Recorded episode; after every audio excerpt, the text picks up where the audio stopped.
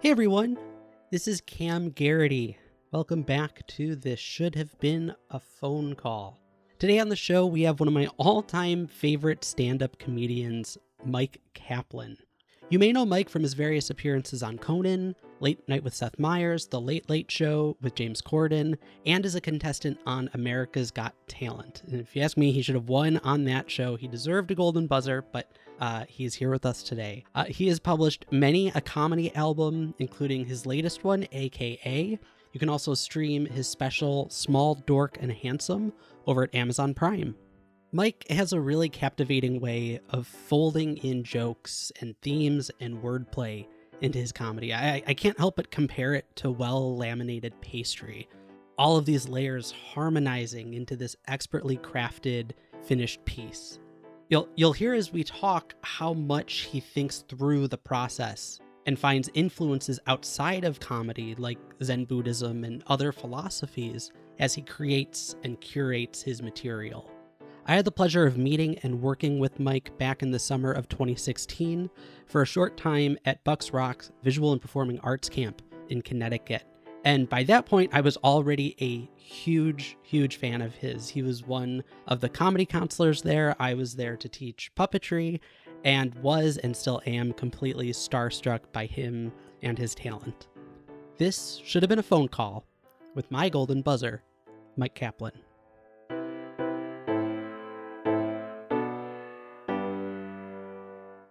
What what's your relation with Bucks Rock? You went there as a as a kid, right? I did from age 11, as early as possible at that time. The value that I would eventually get out of it, I didn't even, you know, hadn't even really scratched the surface. In the first the first couple of years, it was just it was nice to be in, you know, a a warm, welcoming, creative environment, and I like had a few friends that I lived with, and little by little, like eventually, I just I met met some kids who became like some of my best friends or are still some of my best friends uh, when I was maybe like 13, 14, and then sort of really started to glean the greater magic of the place. Like during my the school year, I'd been I'd I'd just moved, and so I was like starting over at around age 13 with a bunch of new kids, and I'd never really done that, and so I was and I was kind of shy and introverted at the time, and uh, coming to camp where that was not a weakness. That was sort of a, a commonality shared by, if not everyone, certainly a lot of folks there.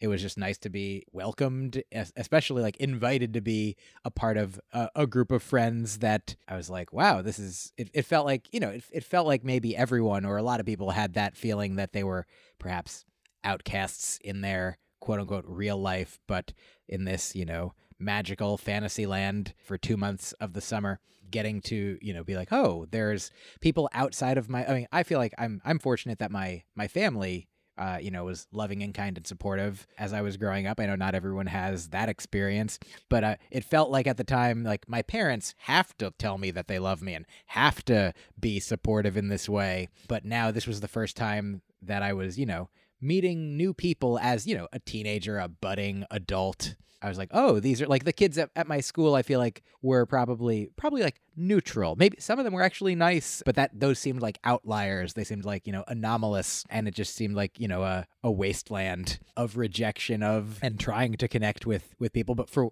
at Bucks Rock, I feel like I didn't really even have to do anything. It was just like you know this heavenly realm or just like oh there are people outside of my like just these new people there's a preponderance of people who are compassionate and loving and and kind and welcoming and supportive and creative couldn't imagine it never being not being a part of my life and so then i did continue to be a, a, camper as long as possible, a CIT for a couple years, a junior counselor, and then eventually a counselor for many years into my uh, early adulthood. And uh, and still, you know, to this day, I will still go back and do uh, stand up workshops here and there uh, when it makes sense to.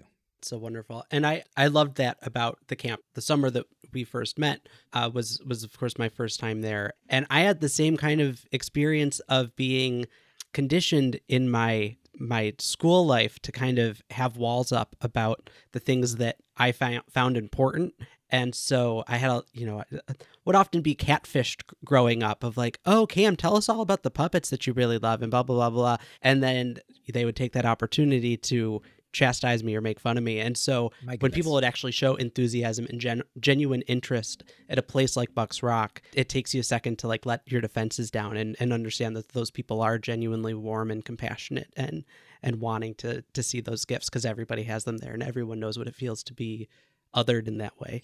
For sure. I mean, it's. I feel like, t- you know, teenage years, uh, puberty is sort of a time, at, you know, during which you are turning from a child to an adult, you know, whatever that means. And I feel like socially speaking, you know, teenage years might be the time when you sort of like uh, might pull away from your parents and be like, "I'm my own person," and you know, I don't, ca- I don't care about the things that you care about anymore, mom and dad. You know, like I do, I do my own thing, and then maybe when you're an adult, you come back to those things or find your new spin on uh, on them, or find your own new things, or whatever it might be, or some combination. And I say all this to like I remember my own experience of like going from, you know, being a child, like loving my parents sort of unconditionally, and then being a teenager where I felt like, you know, I had these experiences that were different than theirs and they, you know, I it was never like I, I was never like super at odds with them. I wasn't like, you don't understand me, mom and dad. But I definitely, you know, I, I felt like I was on my own. I felt like I was cared cared for by them, but that, you know, they couldn't help me uh, with my my school troubles, with my friend troubles, and and then you know I remember as eventually as an adult meeting you know meeting my parents on like a human level more than I ever had before, and it's sort of like a I don't know if you we've talked about. Do you know the the concept of chop wood carry water? I'm not familiar with that. It's from maybe from like Eastern philosophy, maybe Buddhism, maybe Zen. It's sort of like a koan like thing. I don't know what it is, but the quote is before enlightenment, chop wood, carry water. After enlightenment, chop wood, carry water. Mhm. And, you know, w- within like, let's say within comedy, uh, the way that it manifests for me is, you know, before you know how to do anything, like if you want to be a comedian, what do you do? And you're like, well, you write and you perform. Those are the only things that you can do. I mean, you can learn, you can watch other people, whatever it is. But like, if you want to do something, well, all you got to do is to do it. And then maybe, you know, years in, decades in, whatever it might be along the way, the equivalent of enlightenment, where let's say, you know, a light bulb goes on and you're like, oh, now I know how to do it. Now I know more. I know better how to do this thing that I didn't know how to do at all before. Well, now that you know that, what do you do? You keep writing and performing. You keep chopping wood and carrying. That's what you do before you know how to do it, and that's what you do after you know how to do it. And so, similarly, I feel like as a child, like what do you do? You the chop wood carry water of life is, you know, live as hopefully openly and lovingly as you can within, you know, within your family if that's a possibility. And then there there's this middle stage and then afterwards as an adult again, like hopefully if everything goes according to some plan at least, like I'm like, "Oh, now now I'm sort of now I'm back. I'm back to in a way where I started, which is again perhaps you know full of childlike wonder and open and uh, you know not just trusting and loving and going along with with everything no matter what, but you know that that's sort of like the baseline where I've returned to, and I think of that because of what you said regarding like you know your interest in puppetry as it was received perhaps in your school life compared to in the camp life. I mean like when i was a kid specifically i'm like i loved the muppets and i'm sure that that's like you know a lot of people's entryway into puppets as and might be their their concluding point as well. Like there's Sure. the muppets i assume loom large in the the puppetry world. Then you know i feel like there's a sense in which the Muppets and or puppets are quote unquote for kids. And then, you know, the teenage years might be a time when the same kind of distancing from one's family of origin or from one's religion or culture, whatever it might be. Similarly, I could imagine, I could remember being a teenager and thinking, like, the things that I liked when I was younger, those are children's things, childish things, things to be pushed away or ridiculed or, you know, like separated from. And then you get to be an adult and you're like, oh, I was right. The Muppets are really cool. And like now, you know, knowing you and a few other puppetry enthusiasts and puppeteers in my life, I'm like, you know, I love creativity. I love creative people. I, I mean, I feel like everyone is, or certainly has the capacity to be a creative person. Like we all continue, uh, whether as our careers or otherwise. And so, I mean, like, I just, I understand I understand what you're saying. Like your experience is is resonant, and also uh, puppets are cool. I appreciate that that affirmation. Absolutely. No, I I love that that point, and um, I had not heard that chop wood carry water thing, but I could see all sorts of ways that it, applies, and um, even thinking about some of I'm thinking specifically about your your recent album, uh, AKA. It kind of has some of those moments as well as from from the first line of like, if you have to go to the bathroom, go to the bathroom. Uh, oh yeah, I thank you for sure. Uh, I I think that uh, the thing, you know, the things that we learn, you know, like I've I've been learning a lot of uh, sort of Eastern like philosophy and about Buddhism specifically, and so it it finds its way into into my comedy, into what I write, into what I think and do, whether sometimes explicitly and sometimes, you know, in varying metaphoric ways. So yeah, that is I think that is a nice a nice noticing. Thank you. Thanks for listening and thank you for your appreciation.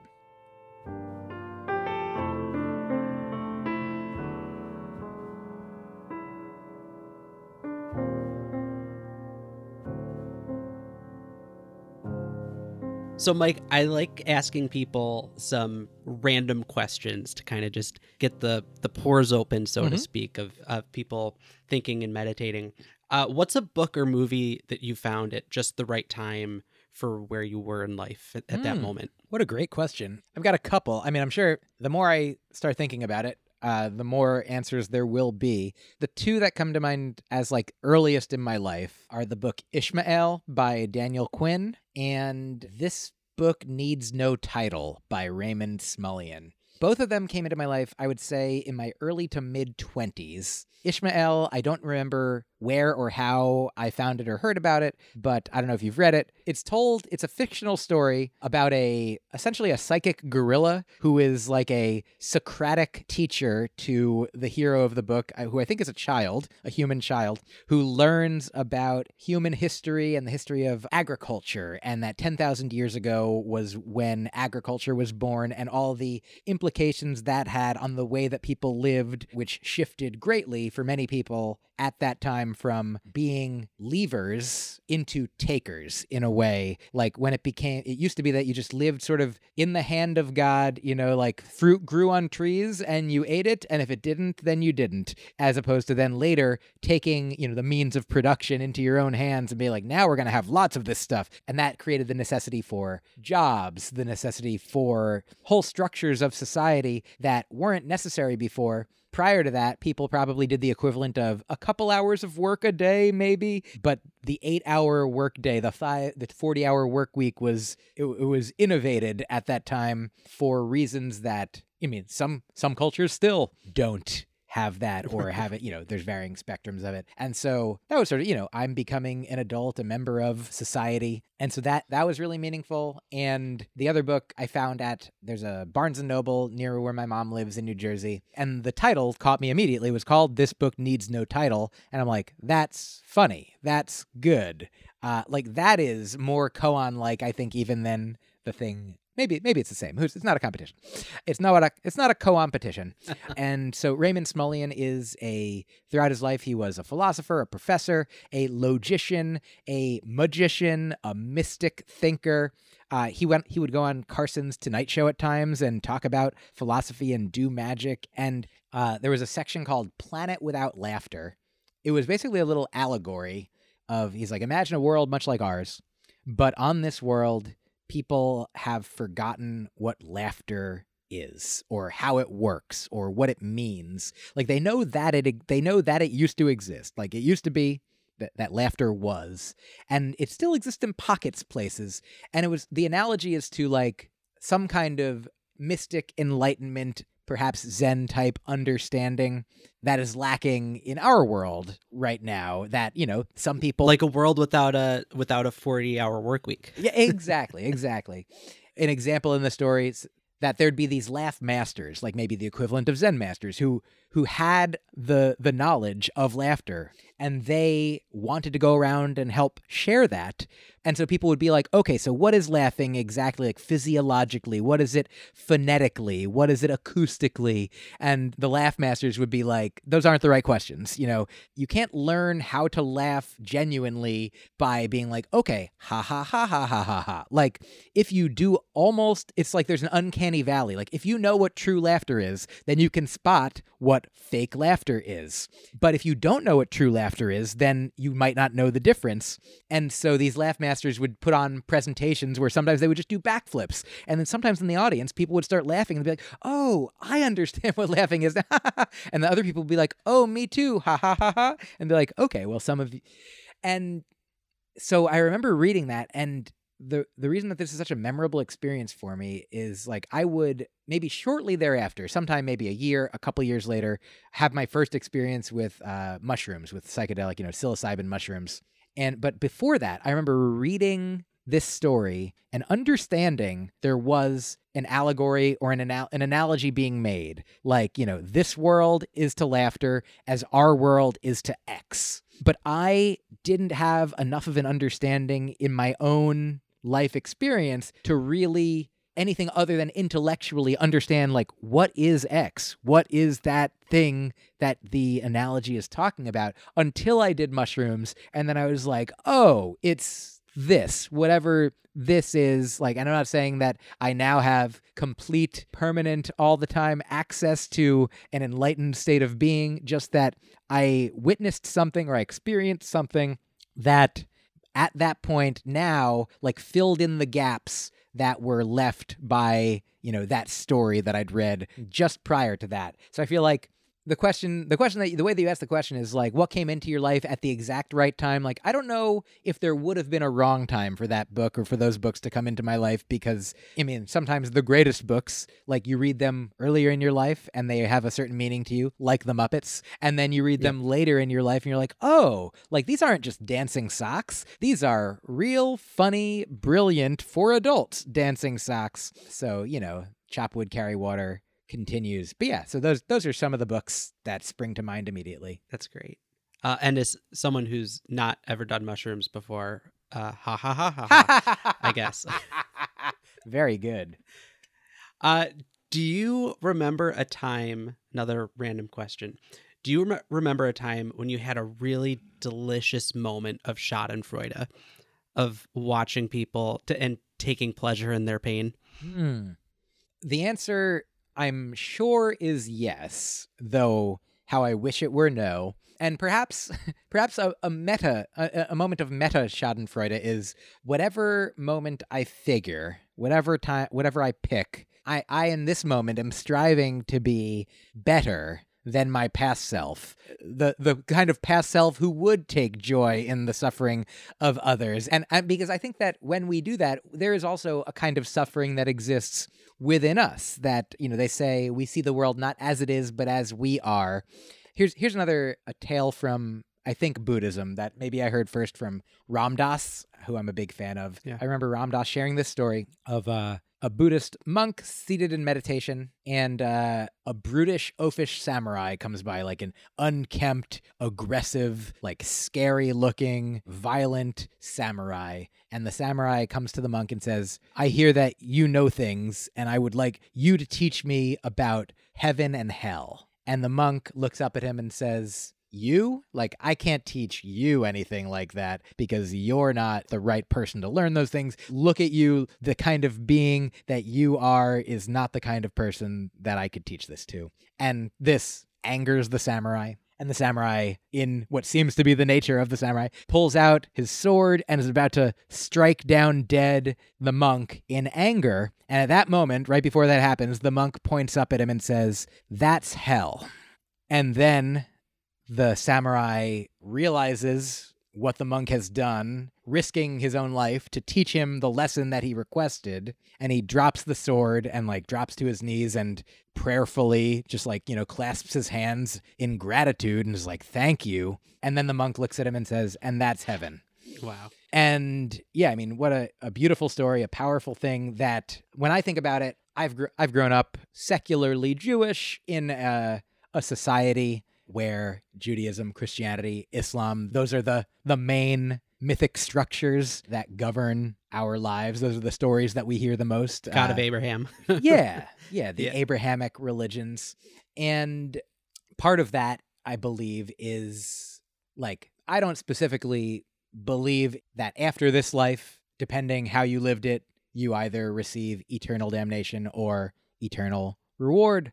But I know that there, in the in the language of our culture, that that concept exists, and there are people who do believe that. But it seems to me that whenever somebody is like, "You're going to hell," and then if they enumerate, they're like, "These are the kinds of sufferings that you're going to," ex-. I'm like, those sufferings are existing like within that person at that time. The the hatred, the anger, the fear, all of that, what seems like negativity. And so, like, even when I'm like mimicking that, I'm like, you know, it, it feels a specific way that like I'm happy to play act it and to be like, well, that's not that's not me. But in that moment, it is kind of you know a role that is taken on. And so I strive to not visit that land more often than is uh, necessary.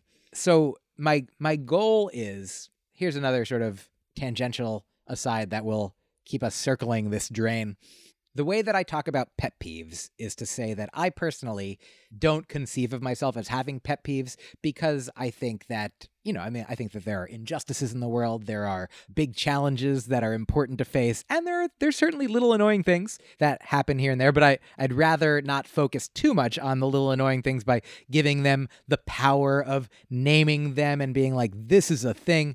And also, all that said, if I were to have a pet peeve, like perhaps even my own having of a pet peeve would be a pet peeve of mine and why I strive to not have a pet peeve. One of my pet peeves would be if I were to have them. And I feel like this is all sort of like a, a penance that I do upon myself to like if I ever want to talk about pet peeves, I'm like, well, I I have to I want to talk. I get to talk about them as mindfully as this to make sure that I communicate as many dimensions of this of these perspectives as I can.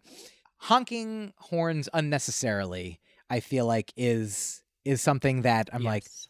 Historically would wish to not to be other than it is. So I guess in general, the category of thing that, you know, where I have felt the the joy of Schadenfreude is like, you know, somebody cuts me off in traffic and then ends up behind me or ends up weaving in and out and getting cut off themselves, you know, like somebody who's trying to get one over on people and ending up through their own machinations getting one over on themselves or having one gotten over by the circumstances.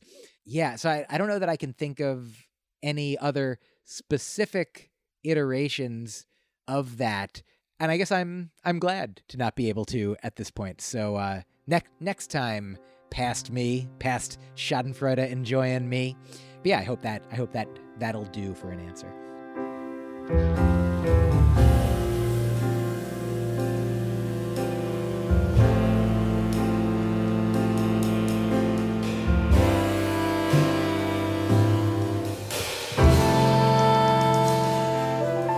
Something that I'm I'm curious about because from what I understand of comedy and and, and writing and developing stand up, you do five minutes here, you do ten minutes there, and you sort of cobble together an hour. Uh, That's at least for the the proto stand up comedian.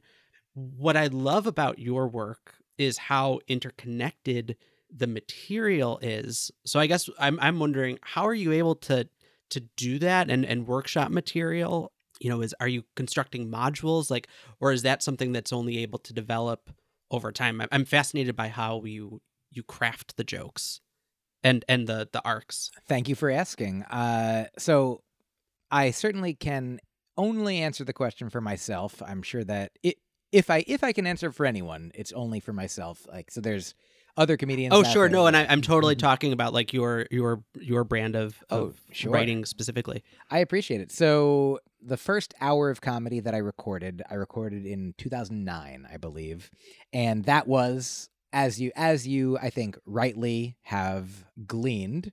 I'd started doing comedy, really pursuing it in 2002, and over the course of those 7 years, I wrote hundreds of jokes, thousands of jokes, however many, and then I put them together. I would say cobbled cobbled together. Definitely the very first time that I did an hour, it was absolutely a cobbling. Even the, I remember the first time I did a half hour and I believe that I had at that time literally exactly one half hour of jokes. Like I at that time wasn't really doing crowd work or riffing or anything. It was all written on the page and then spoken exactly as such. Symphonic, like, you know, the Hmm. the uh, Mhm. an orchestral symphony is written, every note is written, every dynamic is written. There's still some creativity to be gleaned in the the presentation thereof, but you know, people aren't adding notes that weren't written.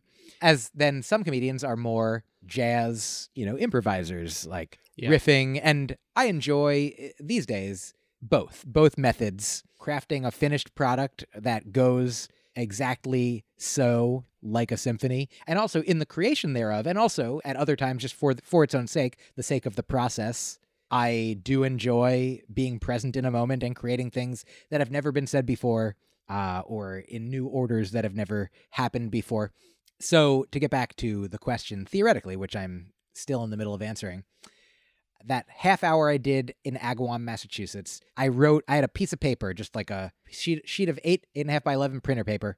And I wrote down all of my jokes in the order that they had to go because if I forgot, I, I probably did like forget one at one point. Then I'm like, well, hey everyone, I'm just gonna remember when I was talking about food 10 minutes ago. Here's one more food joke. Please ignore that it's in the middle of this uh, relationship chunk. And I probably wouldn't have had, you know, the wherewithal to be as loosey goosey fun with it as the way that I just presented it now. But that was I was like, oh no, I forgot. I because if I if I didn't do it at all exactly as it was, then it wouldn't get done at that time. And then I remember doing my first hour that I think I did maybe at Brown University. By that point, I was a little further in. I had an hour of comedy. I had more than that, maybe, but I still wrote myself like a, you know, kind of a cheat sheet that I kept on stage with me where I had maybe like 10 to 12 like major categories. And then each, in each of those categories, 10 to 20 jokes that I was like, okay, I have it all ordered out. And then, like, over the course of years, if I would like perform at a college, sometimes I would introduce, I would have that sheet of paper with me if I needed it. And I would like read off to the students as a joke at the beginning. I'd be like, here's our syllabus. We're going to be talking about these topics in this order, you know, like food. And that'll go into, of course, you might food and dating and then movies and then Jews, obviously one following right after another to the next. And then that really did help me develop, like it's in the beginning, it used to be like all the jokes were disconnected. Like it just, you know, I wasn't writing like large treatises on one topic. I would have, you know, some jokes about my life, some jokes about that were just absurdities, some jokes that were wordplay, some jokes that were politically motivated, some jokes that were about pop culture. And then the first album like was the best of all of this, just the ones that worked the most to me and to audiences. And I did them in the order that made sense. We're like, oh, like this is the one that I end with, of course, because it's it consistently gets the biggest reaction, and that's what you put at the end. And this one goes at the beginning because this is the one that helps everyone get on board immediately and get into it. And that was the way it went for me for, you know, several several years at least. I mean, if you go back to the beginning of my comedy career, many years. And then the third hour of comedy that I recorded and released is the the special that I believe you mentioned when we first started, Small Dork and Handsome, which is still like the jokes all for the most part uh, uh, you could listen to most of the tracks out of order and you wouldn't be confused because each track was like its own set of jokes. But i did conclude with a time travel joke and i started the set by saying uh, the very beginning of the hour by saying in conclusion a joke about time travel but first all the rest of this or what have you. And i remember that was something that I was like oh this is like a fun bonus joke to do when i thought of it. And then during the course of the hour there was like one story that i started early on and didn't finish and you wouldn't have known that I didn't finish it necessarily if you didn't know if you weren't me and didn't know all the pieces of the story but I eventually like I did later come back to it in a way that was like enjoyable to make people be like oh I did I forgot that we hadn't finished that piece of it. And that was a sort of a discovery for me like formally like you know with respect to the form of what I was doing I was like oh that's a fun thing to do. And so I've like utilized that moving forward. I mean in the most recent album, aka it is thematically mostly connected and structurally formed in a way that if you listen to the last track first, it wouldn't make sense because you hadn't listened to uh, a lot of it would make sense, but you wouldn't get the full experience out of it because the final track is in some ways, you know, a summation, a conclusion of of that which comes before it. And like that it's this like cuz okay, so the one the one album that came out in between Small Dork and Handsome and AKA is called No Kidding, and that was the first album that I wrote specifically like planning to try to make all the jokes stem from the same theme. And the theme was not wanting children, which is why I called it No Kidding. Because I'd had I had an experience when I was around like my early 30s. I was dating a woman uh, who I loved very much. And about a year in, we broke up because we had we had been having conversations about children, and we found that we were in different places with our desires for them. Me, not sure if I ever wanted them. Uh, her, sure that she wanted them, like multiples soon. But it was something that, because of that conflict, like it was this really fertile ground for comedy. I then then I was like, oh, maybe I could create a whole hour of comedy or as close to it as need be, a whole album, if not about this topic, you know, sort of stemming from this topic. And so I was like, I'd never tried that before. And I was like, well, I'm gonna try it. And if I if I don't and I can't, then that's fine. But so many of the things in my life that I have accomplished started because I was like, well, I'm gonna try it. And if it doesn't work, then then I won't do it. But better to try and fail than to not try. And like if you don't try, you almost certainly won't succeed. So I tried. And then in uh, I feel like I guess in some ways like the birth of this of things being structured in a certain way was with Small Dork and Handsome, and the birth of like things being themed in a certain way was uh, with No Kidding, and those two were married together in a combination of form and content that AKA became. Which the way that I would put it sometimes is that the first hour of comedy that I did, the first several hours, were all jokes that I cared about, but they all weren't necessarily about things that I cared about. And still, now AKA I think is full of jokes that I care about about things that I care about. And now the thing that's similar to how I started is I still do record all my ideas. I still do like any any idea that I think could be fun, however important it is, I jot it down. But then I feel like the lesson I learned with AKA is that I can decide what to focus on more, what to write more jokes about. And the more jokes I write, then the more connections I can find between jokes. Like some of the things in AKA where there are jokes that are like similar concepts or related in structure. Some of them were just accidental discoveries, kind of the the equivalent of being a million monkeys, you know, working at a million typewriters or infinite or whatever yeah. it is, uh, to the point that I'm like, oh, hey, I ax- I discovered something. Hey, look, give me page 17 again. And now give me page 393,432.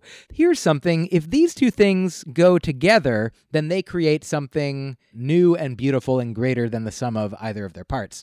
Kind, you know, to go back to answer your question directly, when I do sets, around New York City. The sets are uh, they could be 10 minutes, 15, 20. I'm not if I'm working on like, you know, a show like AKA that is like a cohesive hour or the hour that I'm working on now, which is called Imperfect. The only way to work on that hour in total is to have an hour to do. Like I can definitely take, you know, 5 to 10 to 15 minute chunks of it and work those out in front of uh, you know, in smaller sets but I can't, you know, like I remember at I think the point at which I was getting stretched beyond the capacity to do this, where the ending of the new show that I'm working on involves there being various things like seeds planted along the way. And I remember doing like a 15 or 20 minute set and trying to plant all those seeds and be like, let me practice the way that this is going to end. But at a certain point, the show got too full and it became almost impossible to do everything that I needed to in that short a time. So I was like, well, I guess I have to play the whole game to get to the, you know, the ending that I want to. But it is something that that does happen sort of uh piecemeal at least in the beginning. And so I think that, you know, along the way there's like I'm telling jokes, I'm you know doing the chopping wood and carrying water of like writing jokes, thinking of jokes, telling jokes, and then always being sort of on the alert for grander patterns and grander connections that can become a really fun, meaningful tapestry of an hour of comedy, uh, you know, that can be worked out on the joke level, on the chunk level, on the small set level, and then ultimately has to be played on the hour long level to find out if the does the hour how does the hour go? I need an hour to find out how the hour goes No, that's so that's so that that's a wonderful insight. It reminds me in a way there's a an improv exercise where you're given a task to illustrate and it could be something like serving ice cream or giving birth or what whatever the the task is and you have to act out the same scene with 5 seconds 30 seconds and 2 minutes and how do you fill how do you fill that time giving both the same amount and more information in within those those parameters. oh It yeah kind of reminds me of. It seems to rhyme with what you're what you're saying there. yeah you know i've i've seen that improv game played in the reverse as well if not the direction that you it seems like you were saying like where they would do a, a, a group would do a minute scene and then do it in 30 seconds then in 15 then in 5 you know and then in 1 you know just to you know just Yeah, um but I, i'd never thought about it going in the other direction like starting with like just the smallest simple thing and then drawing it out and creating more and more out of it. I like that a lot.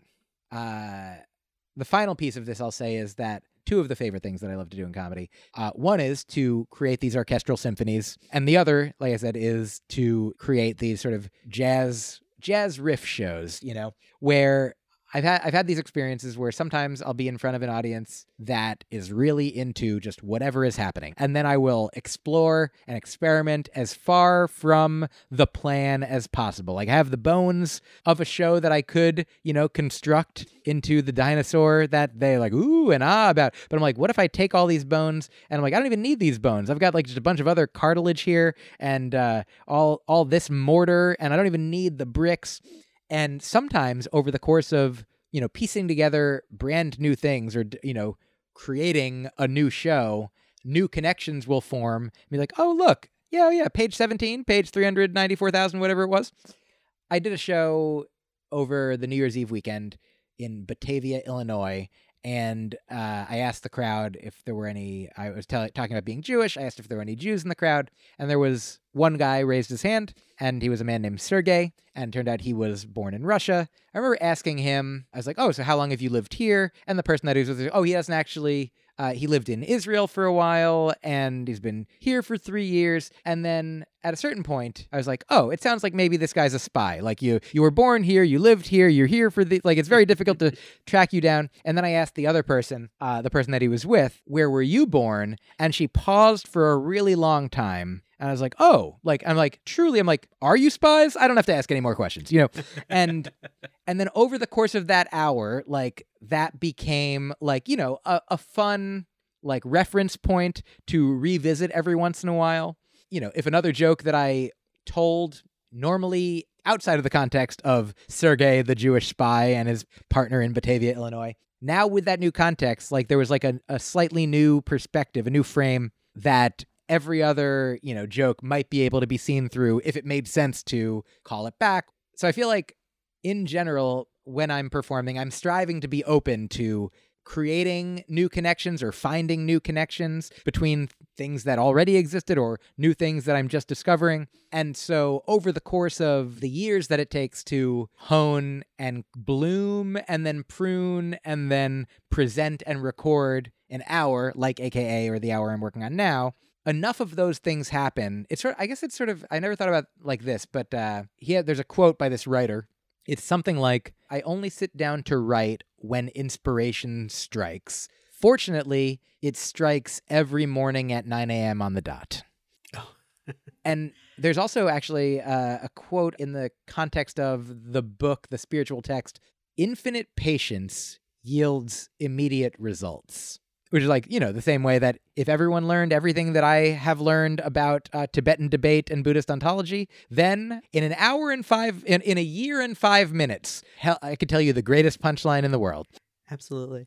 When you meet people, and I, I suppose, you know, just with friends and family as well, do you get pitched a lot of jokes regularly? Like, are th- there a lot of people who think, like, oh, that really funny knock knock joke, I should tell Myq about it because he could use it on stage? Hmm. Not knock knock jokes, I suppose, but observations and and other witticisms. Sure. I so it's a good question, and I'm pausing to answer because the the answer I feel like there's a lot of answers.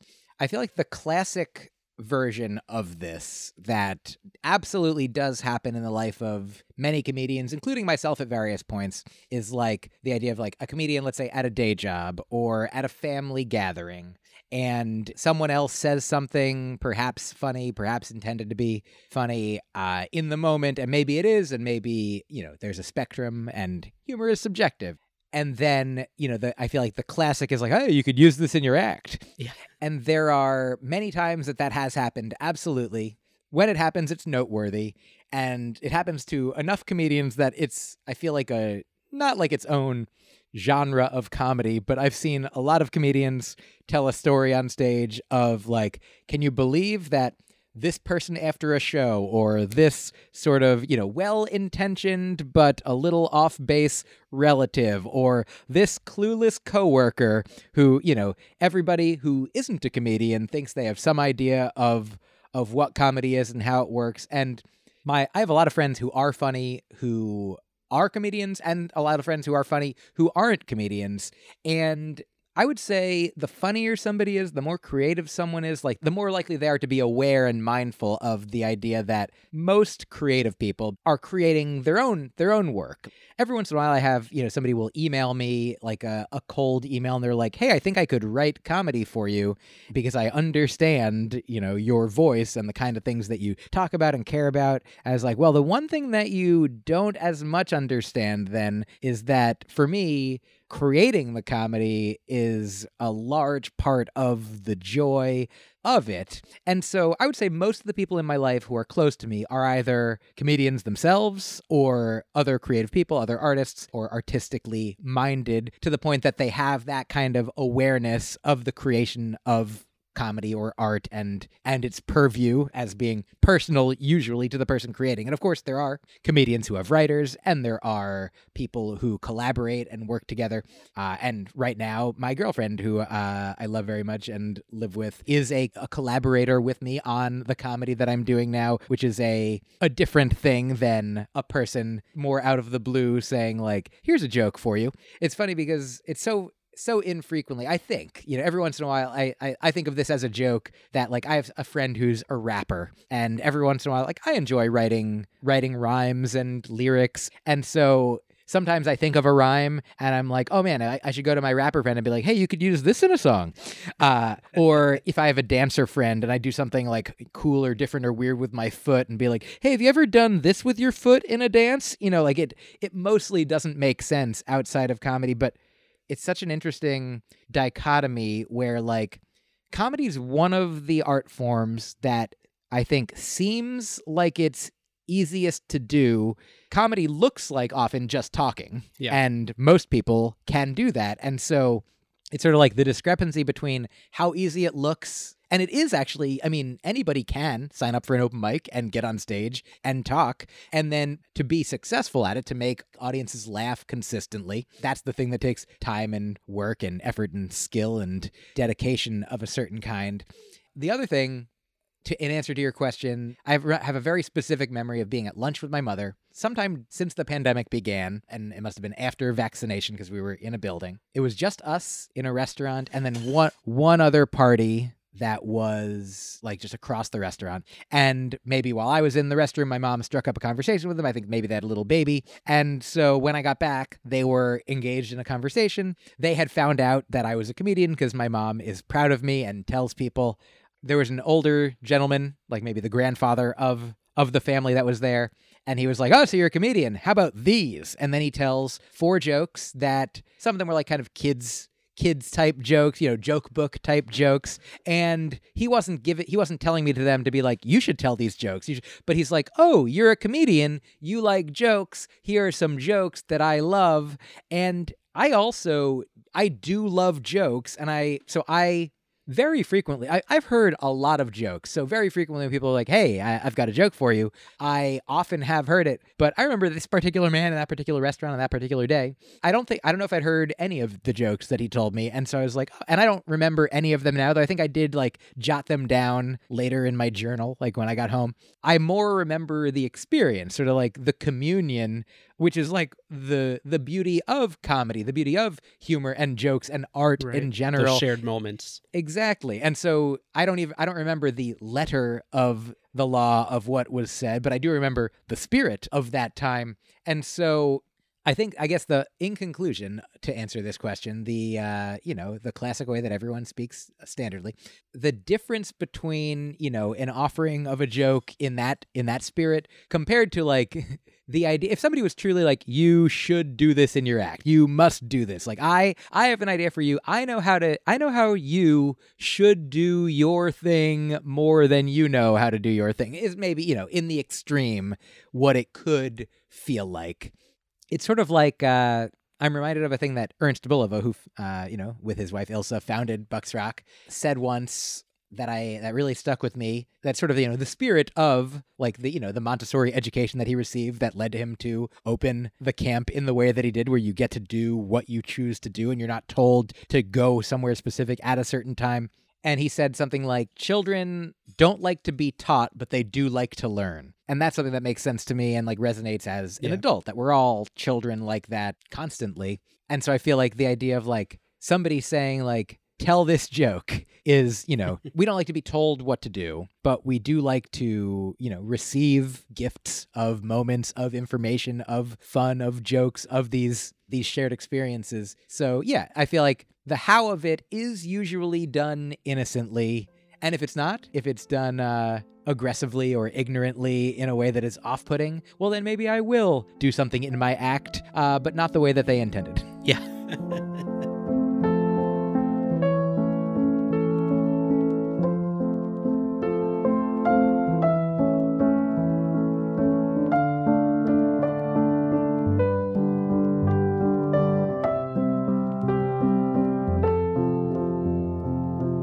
did also want to ask about the I in comedy because, and you've sort of already elaborated on this a little bit, but wanting to be authentic in your storytelling on stage versus relaying true moments or augmented moments that actually happen to you in real life. Do you have a philosophy on how much you reveal or not, or is it really just depending on the moment, depending on the story? This is what I'm going to tell people about in the audience. Uh, good question. Here's a couple answers. If I'm talk, if if I'm the only person uh, who is impacted by the thing that I'm saying, then then I will go with my gut uh, on stage. Like I'm happy to share. I'm pretty much an open book. You know, there's things that I'm willing to talk about more readily. Things that I have written jokes about and mined for comedy and continue to. This is to say, if somebody else is involved in a story, if I'm like, oh, here's like a funny story, but it's about my relationship, or it's about a friend of mine, or it's about a person who I know, you know, like obviously it's like an anonymous stranger on the street, then I feel like that is like, I'm not gonna, you know, blow up somebody's spot and being like, and this is what they looked like, and this is what their social security number was, which I can tell from meeting people on the street. Yeah, absolutely. And so I guess in my relationship, uh, generally speaking, I feel like Rini, my girlfriend, trusts my my general judgment of like what to share or not share about our life together or other people in her life, you know, like let's say her family members. And so usually before I would talk about anyone who's not me who is in my life on stage if there's any doubt or any any concern that they might wish to be a more private person than I would make them then I would have that conversation with them most of my my dad jokingly said like when I started doing comedy he's like no dad jokes you know? And uh my mom has on the other side of the spectrum she's like anything is fair game. And like there are certainly things that I have thought, you know, and experienced and written jokes about that I'm like, I'm not yet ready to tell this story or this joke about this person in my life without, let's say, giving that. I would want to give them a heads up and have a conversation with them about the joke. But I'd say that's that's the general my my general answer would be for things that are that impact only me however that means because in like the the language of Thich Nhat Hanh uh he's just like we all like inter are you can't exist on your own without anyone else like we are a part of nature society the universe in a way that you know a flower can't exist without dirt and sun and water like there's no flower by itself and there's no us there's no me by myself. But on the spectrum of other people being involved to other people not being as much involved, if it's closer to that end, I share abundantly. And if other people are involved, then I would like I would converse with them about it before sharing other people's stories that are also my story as well. Does that get to some of what you are looking for? Oh, totally, totally. No, I and I guess the the third part of that that I had sort of was curious about is you know when you have audience interactions like Sergey or on AKA you talked about the woman who was able to guess uh, mm. Moe's Bloody Mary, mm-hmm. for instance, um, and how much of those experiences do you want to uh, like th- th- that they actually happen or uh, you know maybe sometimes half happen and you're able to construct the rest of it mm. uh, for the purposes of uh, telling telling that story on stage and and being a, a, storyteller and trying to hit the right punchline and such. Sure, thank you. Uh, so, for example, the one that you brought up from AKA that truly did happen, and up until that point had never happened before. The one tweak to the way that I say it, the, the difference between the 100% literal truth and the way that I presented on on the album is I believe I probably say something like, it never happened before or since. And at one, I think it might have happened again one time other than that. But to be a stickler for the letter of the law of that truth didn't seem as important as presenting the spirit of the story, which was that this person in the audience had said a surprising, wonderful, hilarious thing that I was able to continue to share with future audiences for their enjoyment. And I would say that for the most part, the things that I that I say, most of them are literally true. Like if I'm presenting something and you're like, "Is that true or is it not true?" Like I used to have a joke where I would tell I was like, sometimes people come after up to me after shows and they ask me like, "Are those things all really true? Like, are you really a vegan? Are you really Jewish? Are you really growing a beard?" so I feel like you know, the same way that there are there are some films or documentaries and some films are complete fiction. Some books are nonfiction, some books are novels. Art of almost every kind has versions of it where it's like this is a true story, and then versions of it where it's this is a made up story. And stand-up comedy, it also has that. I'd say I'd say most of the people that I know and that I could think of are people who are doing nonfiction comedy. Like not to say that every single thing that they say is factually accurate, but that they're speaking the spirit of their real experience. Like your Maria Bamfords, like people talking about their personal lives, or people talking about like political commentary, like, you know, Kamau Bell or Hari Kondabolu, or, you know, your your Tigs or Aparna Nancherlas, even like various absurdists like uh, like Joe Firestone or Nick Vatterott. No, nobody is any one thing, but these are all people who are, you know, speaking from a real place of themselves. And then I mean on the on the other side of things also, which isn't to say that if you're a fiction writer or, you know, creating a, a non-documentary film that you're not speaking or creating from your heart or your soul. Uh, like I guess the equivalent in comedy would be like a character, yeah. or like a person like Anthony Jeselnik, who is telling jokes that are clearly not the things that he truly believes because they are little pieces of artful uh, i don't know how to, how to say it but each one exists in its own little world and he has you know a through line of a character that is this arrogant malevolent being but that in his real life he is a kind compassionate human being so this is all to say I would never it would never occur to me to write a joke from a perspective that isn't mine. It's difficult for me to even conceive of it like almost everything in my act stems from either something that happened that's true in my my actual personal life or the world as I see it around me or the world as I see it within me, whatever it might be. Yeah, and so I feel like I was talking with a a friend of mine. Do you know there's a comedian Chris Gethard who oh sure mainly tells true stories from his life. And my friend that I was talking with about Chris Gethard, he actually, he, I think Chris and I were on a show together, and my friend was at the show and talked to Chris afterwards, and he was like, "Why do you only tell like the truth?" And Chris said something like, I guess it's because like I'm not creative enough to come up to make stuff up, which is a funny thing to say that has Yeah. maybe a truth to it, but also I think is not the whole truth. Like it takes a different skill to create made up worlds. It takes a different skill to discover and share your own world. And to curate those moments from your own life. Exactly.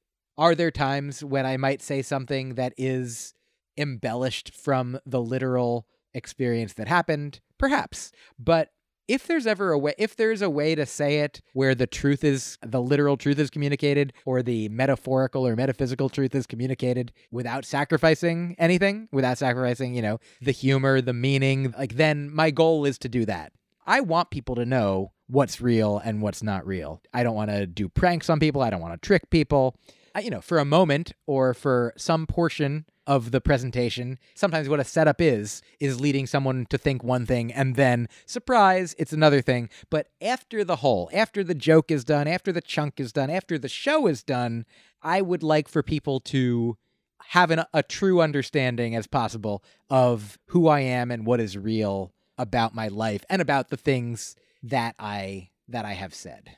That's that's awesome, and I I I think you've done it. Not that you need affirmation from me at Ah. all, but uh, I I would definitely say that you've been able to accomplish that. Thank you. I, I I'll add just one one joke that I remember from early early on that I wrote. I wrote something like uh, I was just in Los Angeles and there was a, a horrible earthquake and it destroyed everything at the Etch a Sketch Museum. and the thing about that joke is that none of it is true. at that point, I had never even been to LA. I hadn't experienced an earthquake, and there is certainly no such museum. So the only thing that was true is I thought a silly thing. And so, like, there is certainly comedy fiction exists. Uh, but yeah, but in stand up and in my stand up in particular, I strive for as much as possible the truth.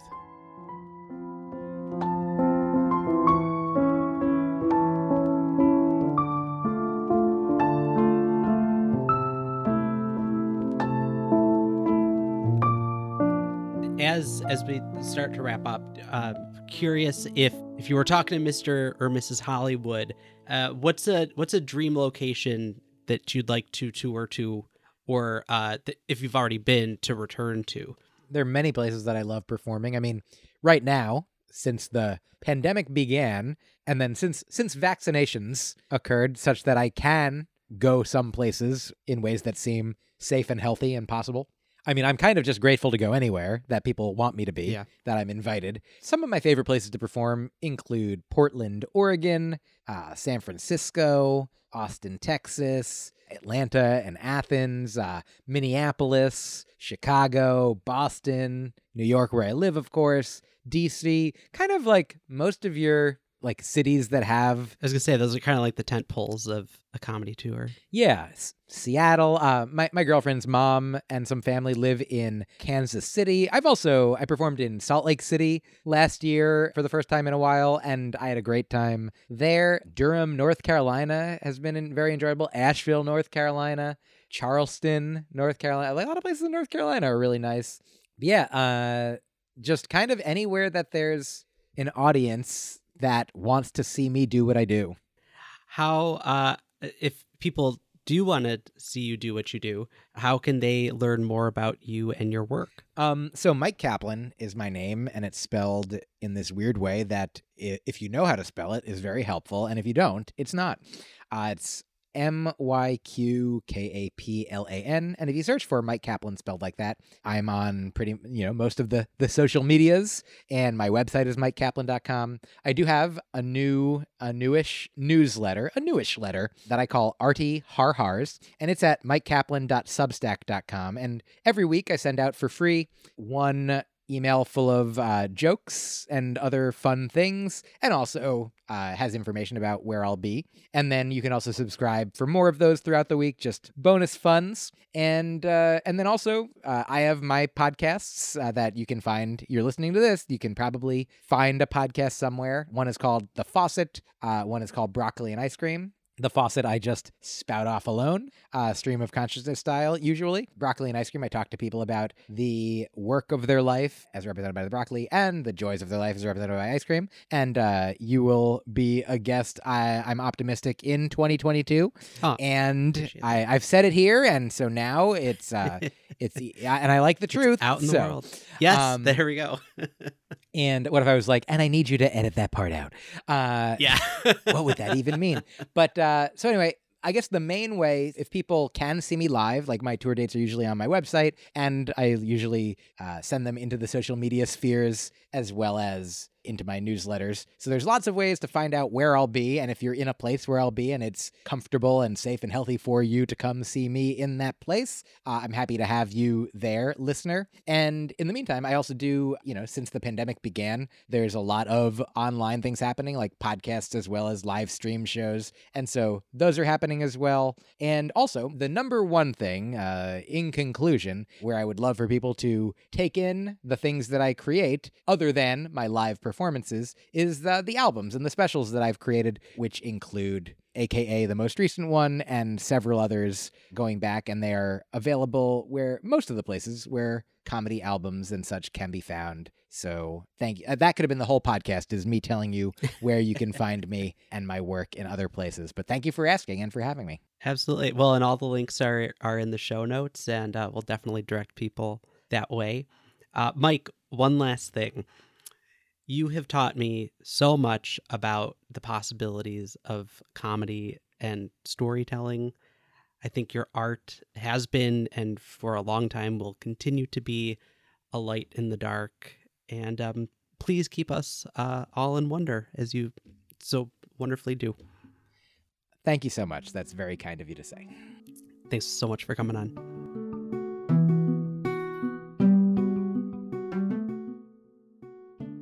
We did it! You came to the end of another episode of This Should Have Been a Phone Call. So much thanks to Myq for stopping by to chop wood and carry water with us. If this is your first time listening, there are plenty of other episodes of the show. Just go to phonecallpod.com and you can listen to all of them right now. Please give us a follow at phonecallpod wherever you get your social media.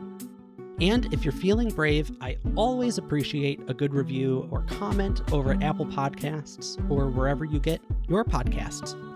It helps the show grow, but it also keeps Tom Hanks from growing a mustache, so I definitely appreciate that. We'll see you next time on This Should Have Been a Phone Call.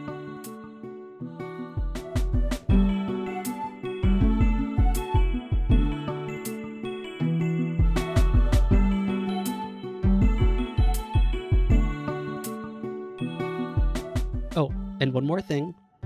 I love you. You are enough. Keep going.